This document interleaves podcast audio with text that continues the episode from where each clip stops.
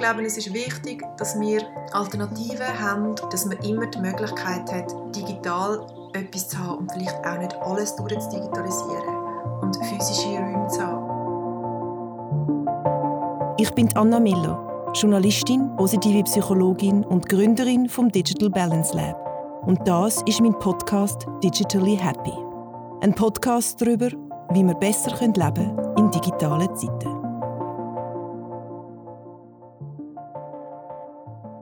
Kann mich noch gut erinnern, wo du angefangen hast mit dieser Thematik.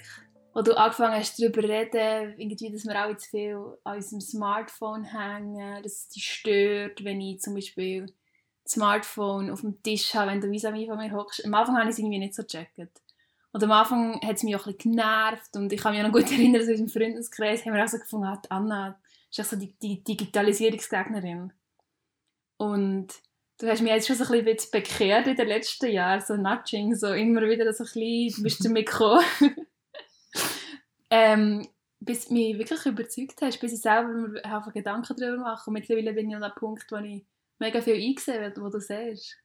Ähm, aber ich habe schon das Gefühl, und das sagst du auch immer wieder, dass es schwierig ist, manchmal mit den Leuten anfangen zu reden darüber, weil sie halt sofort sagen, ja, du, du willst einfach keine Digitalisierung. He? Mm, das ist noch lustig, weil es ist so, ich habe das Gefühl, es ist wahnsinnig unpopulär, die Digitalisierung in Frage zu stellen und wenn ich den Satz schon sage, habe ich schon im Kopf, dass ich dann eben noch muss anschieben muss. Schon nicht grundsätzlich Digitalisierung und schon nicht die ganze Digitalisierung und ähm, dass da immer noch sehr viel so die alles oder nichts Geschichte läuft. Also entweder du bist für Digitalisierung oder du bist gegen Digitalisierung. Das ist wie, du bist für den Feminismus oder du bist für die totale Unterdrückung von der Frau. Also, und dabei, das ist noch lustig, weil es gibt ja kein Thema auf der Welt, wo zweidimensional funktioniert.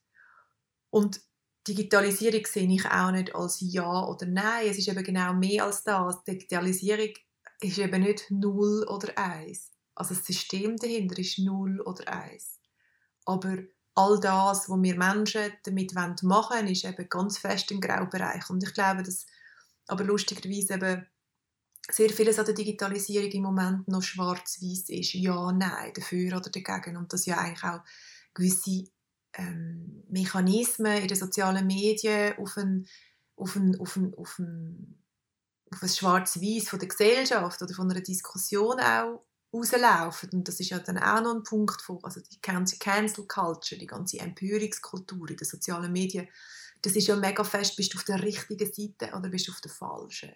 Mhm. Und ich glaube, dass auch Digitalisierung ähm, so ein bisschen den Sound mit sich bringt. Bist du auf der richtigen Seite oder der falschen? Und mit der richtigen Seite, in Anführungszeichen, meine ich, glaube viele Leute immer noch, bist du für Fortschritt.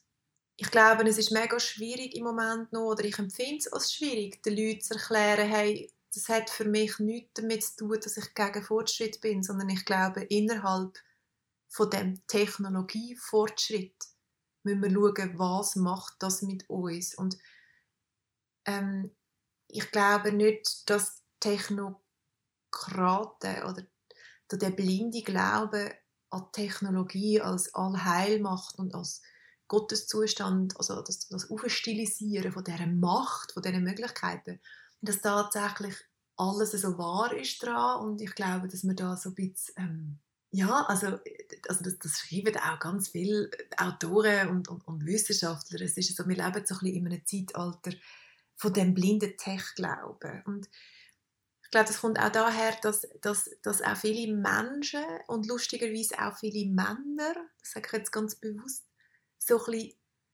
tech-geil sind. Die sind einfach tech-geil, die finden das geil. Die finden das geil, so ein Gadget bedienen. Und die finden das geil, wenn, wenn sie irgendwie einen Computer, der eine sexy Stimme hat, wo Alexa heißt, irgendwie umkommandieren können. Also das, die ganze Technologisierung, wie wir sie im Moment haben, ist sehr männerdominiert und die ganze Digitalisierungsdebatte ist sehr männerdominiert und die ganzen Argumentationen ähm, drehen sich um sehr einen aggressiven Fortschrittsglaubenton. Und, ähm, und was mir dann oft passiert, ist dann dass ich dann komme und sage, ja, aber eben und Psychologie und Soziologie und, hm, und Gefühl und Menschsein und Seele und Vögel beobachten und nachher tun sie so ein bisschen mit lächeln und finden, ah, ah, hm, ah, hm, das ist so ein die, das ist so eine, die etwas spürt. Oder? Und spüren, das ist schon vor der Digitalisierung so gewesen. Also Empfindsamkeit ist ja so eine Frauendomäne. Sachen empfinden ist nicht das gleiche wie harte Fakten. Obwohl ja, es gibt schon harte Fakten, aber was heißt also was heißt der Begriff harte Fakt überhaupt? Es gibt Fakten und es gibt Gefühle. Und lustigerweise ist ja die ganze Welt, zumindest sehe ich das aus meiner psychologischen Brille so, es gibt keine Objektivität. Also es gibt Fakten, natürlich, wir müssen nicht darüber, also ich bin nicht in einem postfaktischen Zeitalter gefangen und finde so, ah, der Barack Obama hat es im Fall nie gegeben. Also weißt du, so random, oder? Und das geht gar nicht, aber es geht darum, dass es, es gibt keine Objektivität und dann gibt es die Empfindsamen, die nicht rauskommen. Es gibt nicht die, die noch an einen Gott glauben und die, die alle auf, auferweckt sind und die gecheckt haben, dass das alles Illusion ist. Also der Mensch ist komplex, der ist subjektiv, der ist prägt.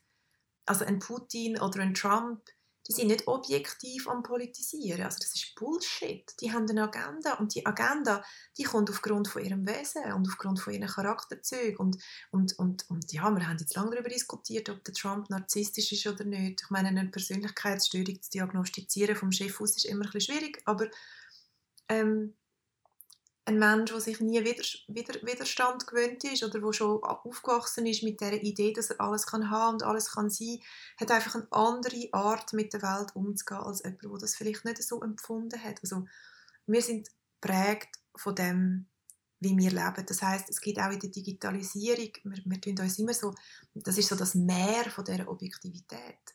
Und wenn wir aber mal so ein bisschen die Digitalisierung und die ganzen Sachen und die ganzen Tech-Firmen, die ganzen Leute hinter, hinter dieser Fassade anschaut, das ist nicht objektiv. Also das sind immer noch Menschen, die coden. Es gibt Racial Bias.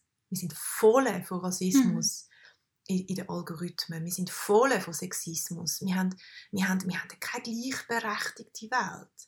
Also natürlich, das hat alles angefangen mit Open Source und mit Hackathons und mit Wikipedia und es gibt ganz, ganz viele sehr gute Bestrebungen innerhalb von der Digitalisierung. Und ich glaube, das geht genau in dieser Diskussion auch darum, ähm, es geht ja um Humane Technology, also um die Frage, wie können wir Technologien bilden und also bilden, ähm, also wie können wir die, wie können wir das erschaffen, wie können wir Technologien erschaffen, die fairer sind, die inkludierender sind wo, ähm, wo alle Arten von Partizipation ermöglichen, wo Ungleichheiten auf der Welt ähm, kleiner machen.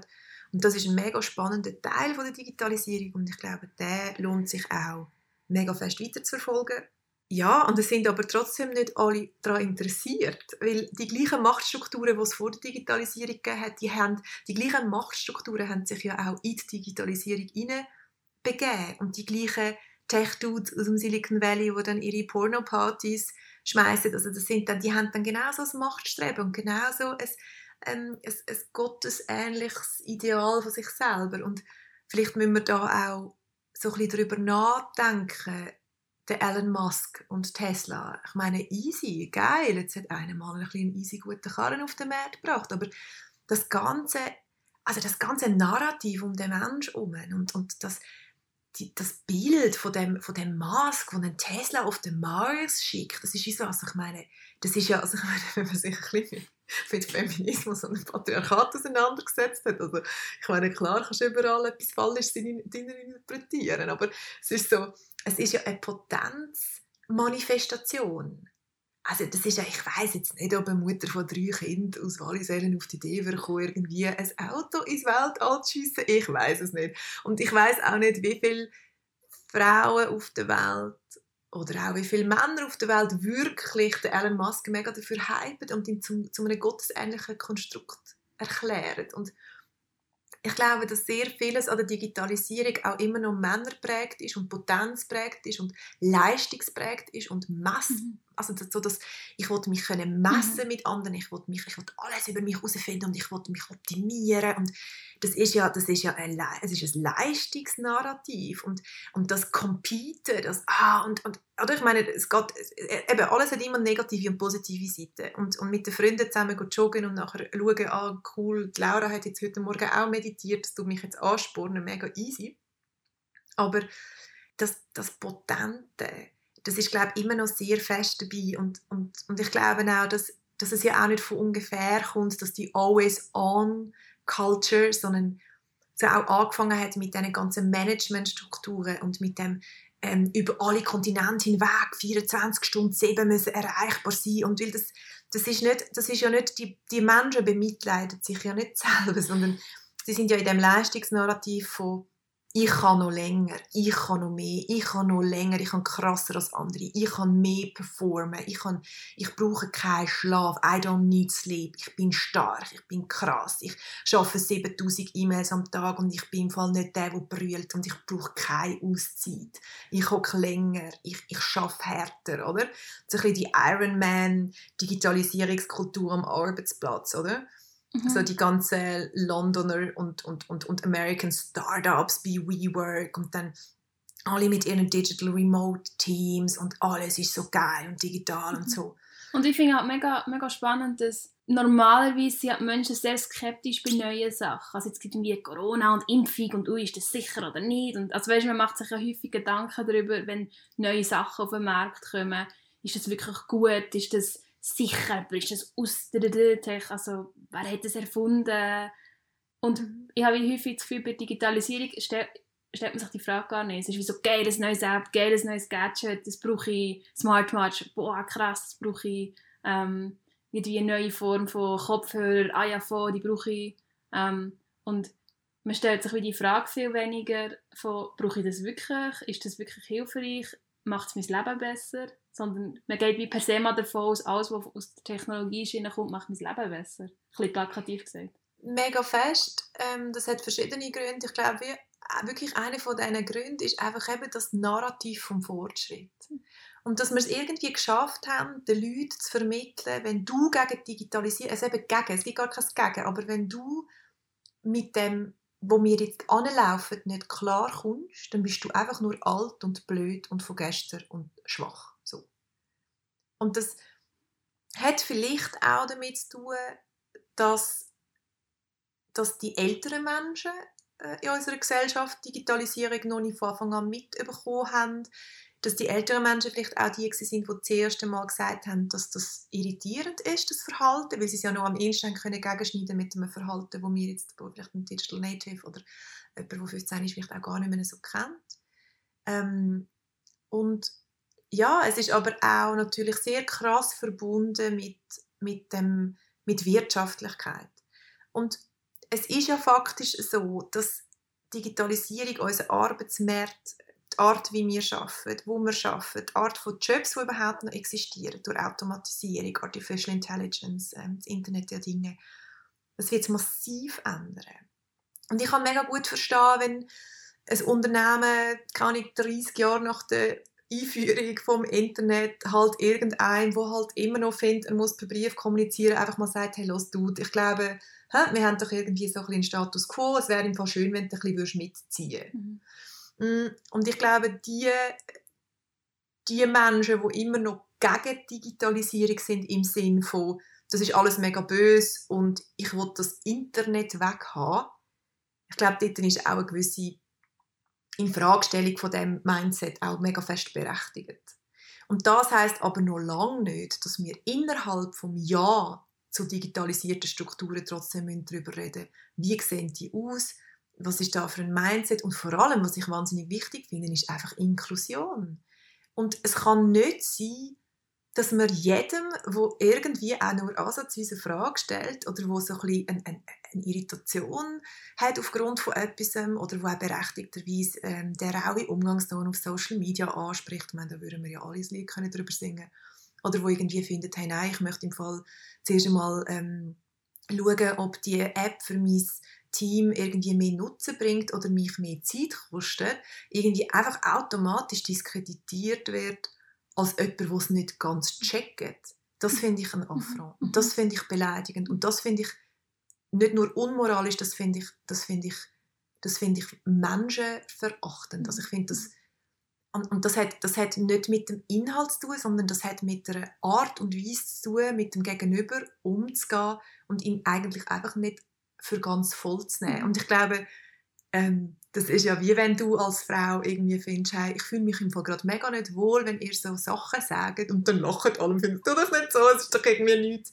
Das ist, ich glaube, das sind, das sind so, es sind Fragen von, hey, du willst als Mensch einfach gesehen und wertgeschätzt werden und du willst ernst genommen werden in dem, was du empfindest. Ja, und es geht ja nicht nur um Empfindungen, das weißt du besser als ich, aber es geht, also ich höre von Freundinnen wo, oder von Freunden, die nicht mehr einschlafen können. Oder wenn ich meine Mails abrufe, dann bin ich immer kurz angespannt. Es ist ja, gibt ja, glaube ich, neurobiologische ja, und also faktisch, Auswirkungen. ja, und faktisch, es geht ja nicht nur darum, ah, ich fühle mich so ein bisschen unwohl. Es, ist ja, es gibt Tatsachen. Nein, und 140 Millionen Menschen auf der Welt sind klinisch bewiesen, ähm, also weißt, addicted. Mhm. Und ähm, Also süchtig nach Bildschirm oder nach Inhalt. Ja. Mhm. Ähm, ja. Und ähm, man kann immer noch sagen, ja, ist eine mega kleine Zahl, aber die Zahl wächst mega stark. Ähm, und wir haben vor allem, und das ist mega wichtig, wir haben vor allem immer mehr Menschen, die sagen, hey, ich würde im Fall gerne weniger digital unterwegs sein, aber ich weiß nicht wie. Oder es gibt immer mehr Menschen, und das ist ein ganz wichtiger Punkt für mich. Ich glaube, was mir wehtut oder was ich finde, was nicht darf sein, ist Alternativlosigkeit. In welcher Form auch immer. Es ist für mich genauso, und das ist eine Haltung von meinem Leben. Es kann nicht sein, dass ich, wenn ich ein Stück Fleisch essen nur noch vegan zu bekommen und diskreditiert werde. Aber es kann genauso gut nicht sein, dass wenn ich mich vegetarisch oder vegan ernähre, dann irgendwie gezwungen werde, um das irgendwie nicht essen oder irgendwie beleidigt werde, wenn ich es esse. Es muss wie immer für, ich, ich finde es immer am schönsten, wenn eine breite Palette an Möglichkeiten um ist, wenn man einen Grund, Grundwert oder eine Grundhaltung für, für, für, für ein Miteinander definiert und wenn es aber aufgrund von diesen Werten dann verschiedene also Möglichkeiten gibt, also zum Beispiel, was den Medienkonsum anbelangt, hey, voll easy, wenn es Online-News gibt, wenn es schnelle News gibt, wenn es Dokumentarfilme gibt, wenn es Podcasts gibt und wenn es Bezahlzeitungen gibt. Und wenn es am Schluss vom Jahr so ist, dass man aufgrund von der ähm, gestiegenen Printkosten vom CO2-Ausgleich und von irgendwelchen anderen Faktoren sagt, hey, wir machen noch eine Bezahlzeitung im Print, die kostet aber das Doppelte.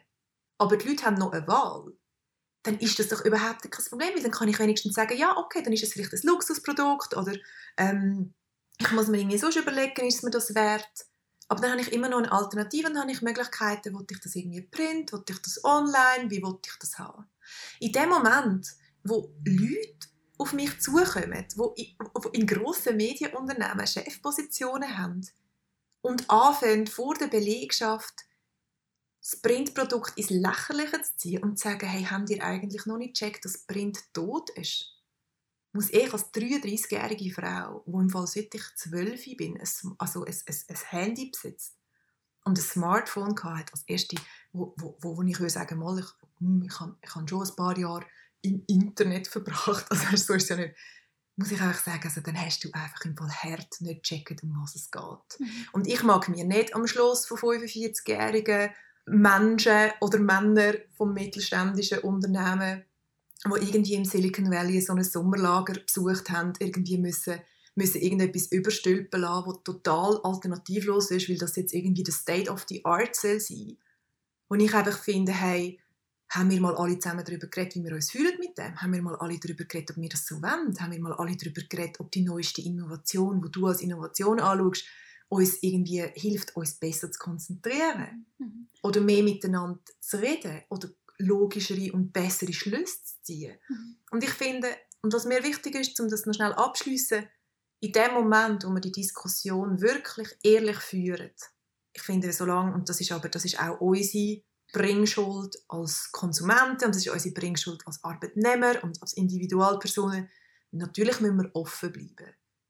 Es kann, es kann in dem Moment, wo du dich natürlich auch für Neuerungen verschliessest und irgendwie das Gefühl hast, oh mein Gott, und das ist eh alles negativ und wir müssen alles auf Papier machen. So. Es ist ja mega geil, dass Digitalisierung disruptive ist, oder? Dass sie, dass sie sehr viele Sachen, die man gemeint hat, die für immer in Stein gemeißelt sind, mal auseinanderbricht. Es gibt Mm, mega, mega grosse Chancen. Wir können alles neu denken. Mhm. Und es ist einfach zum Teil auch super praktisch. Ich meine, irgendwie mein SBB-Ticket direkt in meiner App kaufen, statt dass ich vorher noch am Bahnhof gehe und den Schalter und die und so. Es gibt auch Sachen, die wirklich praktisch sind. Ja, sie sind praktisch, aber gerade zum Beispiel auf die App angesprochen, ja, sie sind praktisch und ich würde gerne Easy Ride machen. Wenn aber die technologische Möglichkeit im Moment ist, dass ich 24 Stunden 7 während meiner ganzen Zugfahrt muss online sein und Netz haben, dass Easy Ride funktioniert, dann wird das in Zukunft bedeuten, dass wenn ich Easy Ride mache, werde ich nicht mehr in dem, also werde ich keine Möglichkeit mehr haben, drei Stunden lang im Zug mein Smartphone auszuschalten und Deep Reading zu machen oder an irgendeinem Projekt zu arbeiten, weil ich dann halt mit meinem Handy die ganze Zeit muss verbunden sein Und das ist halt eine Tatsache, wo im Moment alle abnicken und wo überhaupt kein Problem für viele darstellen oder wo einfach gar nicht diskutiert wird.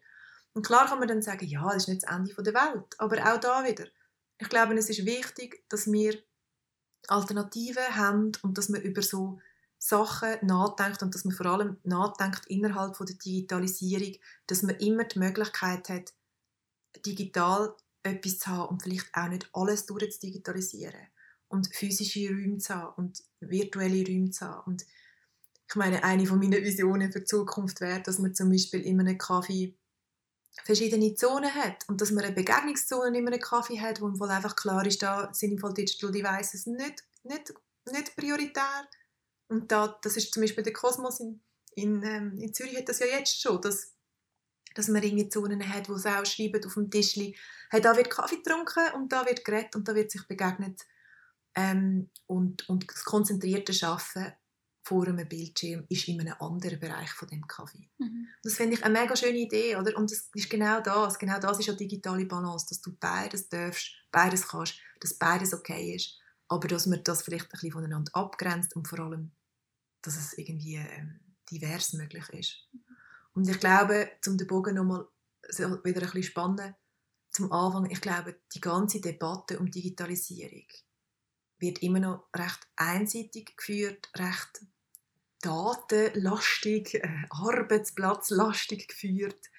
Ähm, und ich glaube auch, innerhalb von der Digitalisierung gibt es immer noch sehr viele Männerstimmen und das ist auch okay, das ist voll okay.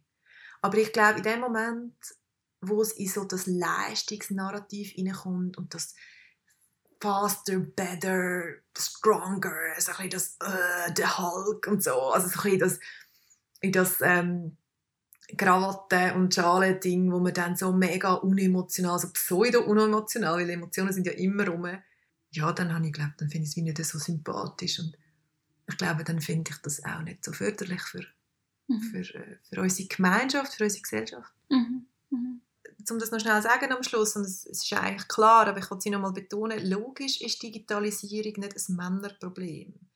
Genauso wie das Patriarchat nicht einfach ein Männerproblem ist. Und logischerweise hängen die Sachen auch zusammen und es gibt mega viele Männer, die sehr gut mit ihren Emotionen können umgehen können und die von Leistung ähm, bis zum Umkehren im Fall gar nichts wissen wollen und wo psychologisch mega interessiert sind und wo mega achtsam sind und wo auch sehr einen achtsamen digitalen Konsum haben. Ich glaube, ähm, was ich ein bisschen ansprechen ist einfach so ein gewisses Narrativ in gewissen Bereichen, wo, wo halt ja, sich dann auch widerspiegelt in der neuesten Werbung von Sunrise und in der neuesten Werbung von Swisscom und in dem Narrativ von hey, geil, jetzt kannst du noch schneller ins Internet überall, jetzt gibt es keine Limits mehr. Oder es ist so ein bisschen das die Idee von dem Grenzenlosen. Mhm. Und ich glaube, am Anfang hat das Grenzenlose sich für alle grenzenlos frei angefühlt.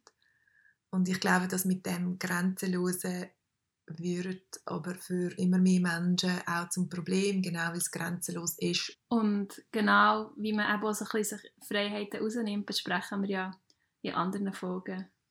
Und wir, überlegt doch euch mal, wie es euch so geht mit, ähm, ja, habt ihr euch Gedanken darüber gemacht, über die ganzen Digitalisierungshype-Diskussionen?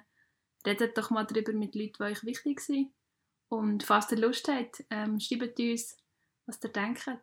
Und auch wenn Karin schon das Schlusswort gebracht hat, was mir auch noch wichtig ist, und ich glaube, so, um, um das noch schnell abschließen ist, es gibt auch Gründe, warum ich da die Diskussion nicht anspreche, weil ich einfach finde, ich muss nicht alles abdecken. Und ich glaube, dass ein kontrovers geführte Digitalisierungsdebatte sehr belebt darf sein und kontrovers darf sein und dass die verschiedensten Akteurinnen und Akteure dürfen ihre Sicht dazu bringen. Und ich bringe einfach eine psychologische Sicht und ich bringe äh, die Sicht von, vom Digital Overuse oder der Frage, wie wir in ein glücklicheres Leben können kommen oder in ein, in ein bewussteres Leben aufgrund ähm, ja also eben mit der Frage wie fest wenn wir digital sind also wie fest wenn wir vor unserem Bildschirm sitzen? Und was wollen wir stattdessen mit unserem Leben machen? Und es gibt aber auch ganz viele sehr engagierte Frauen und Männer in der Schweiz die über andere Sachen über Datenschutz über EID über ähm, Digitalisierung an Schulen, hunderttausend Sachen diskutieren, die genauso relevant sind. Und der Grund, warum ich das da in diesem Podcast nicht anspreche, ist nicht, weil ich dagegen bin oder das blöd finde, sondern weil ich finde, dass andere Menschen viel kompetenter über das können Auskunft geben und nachdenken, als ich das kann. Und hauptsächlich jeder tut einfach die Sicht mit reinbringen, die er für wichtig hält und zusammengibt. Und das, wenn das jeder von uns macht, sehr ein diverses und interessantes und spannendes Bild.